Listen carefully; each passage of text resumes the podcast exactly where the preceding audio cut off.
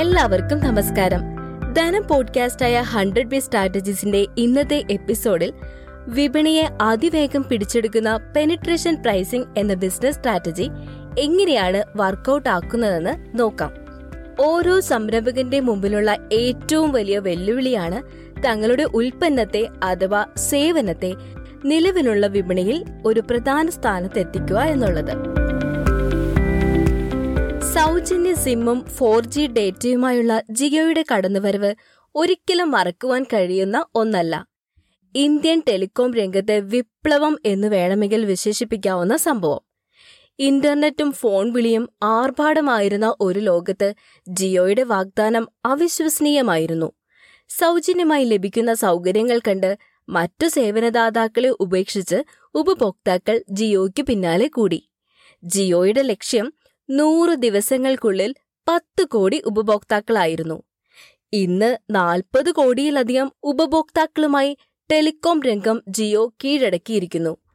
വേഗം കുറഞ്ഞ ഇന്റർനെറ്റും പണം ചെലവഴിച്ചുള്ള ഫോൺ വിളികളും ശീലിച്ച ഒരു ജനതയെ സൗജന്യത്തിന്റെ കൊളുത്തിൽ കുരുക്കി ജിയോ തങ്ങളുടെ ഉപഭോക്താക്കളാക്കി മാറ്റി. സൗജന്യമായി ഇന്റർനെറ്റ് ലഭിച്ചതോടെ മൊബൈലിലും കമ്പ്യൂട്ടറിലും ചലച്ചിത്രങ്ങളും സാമൂഹ്യ മാധ്യമങ്ങളും യാതൊരു പരിമിതികളുമില്ലാതെ ഉപഭോക്താക്കൾ ആസ്വദിച്ചു തുടങ്ങി. ഗെയിമുകൾ ലഹരിയായി. ഇനി ഇതൊക്കെ ഉപയോഗിക്കാതെ മുന്നോട്ടു പോകുക അസാധ്യം.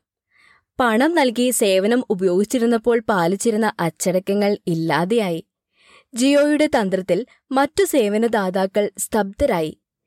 തങ്ങളുടെ ഉപഭോക്താക്കൾ ജിയോയിലേക്ക് ഒഴുകുന്നത് തടുക്കാൻ അവർക്കായില്ല.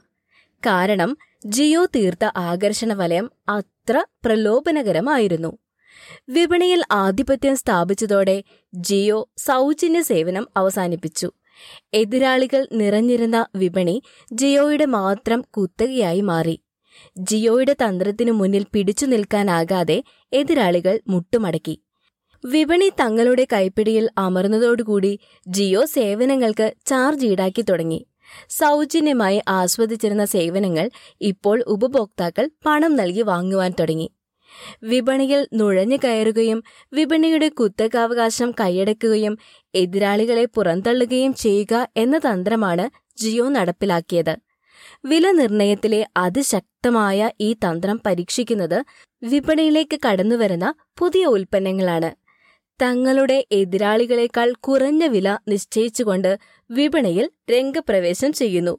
കൂടുതൽ ഉപഭോക്താക്കളെ വളരെ കുറഞ്ഞ സമയത്തിനുള്ളിൽ നേടുക എന്നതാണ് ലക്ഷ്യം. കുറഞ്ഞ വില മറ്റു ബ്രാൻഡുകളിൽ നിന്നും മാറി പുതിയതിനെ പരീക്ഷിക്കുവാൻ ഉപഭോക്താവിനെ പ്രലോഭിപ്പിക്കുന്നു. കൂടുതൽ ഉപഭോക്താക്കളും ഉയർന്ന വിൽപ്പനയും ഉൽപാദന ചെലവ് കുറയ്ക്കുവാൻ കമ്പനിയെ സഹായിക്കുന്നു.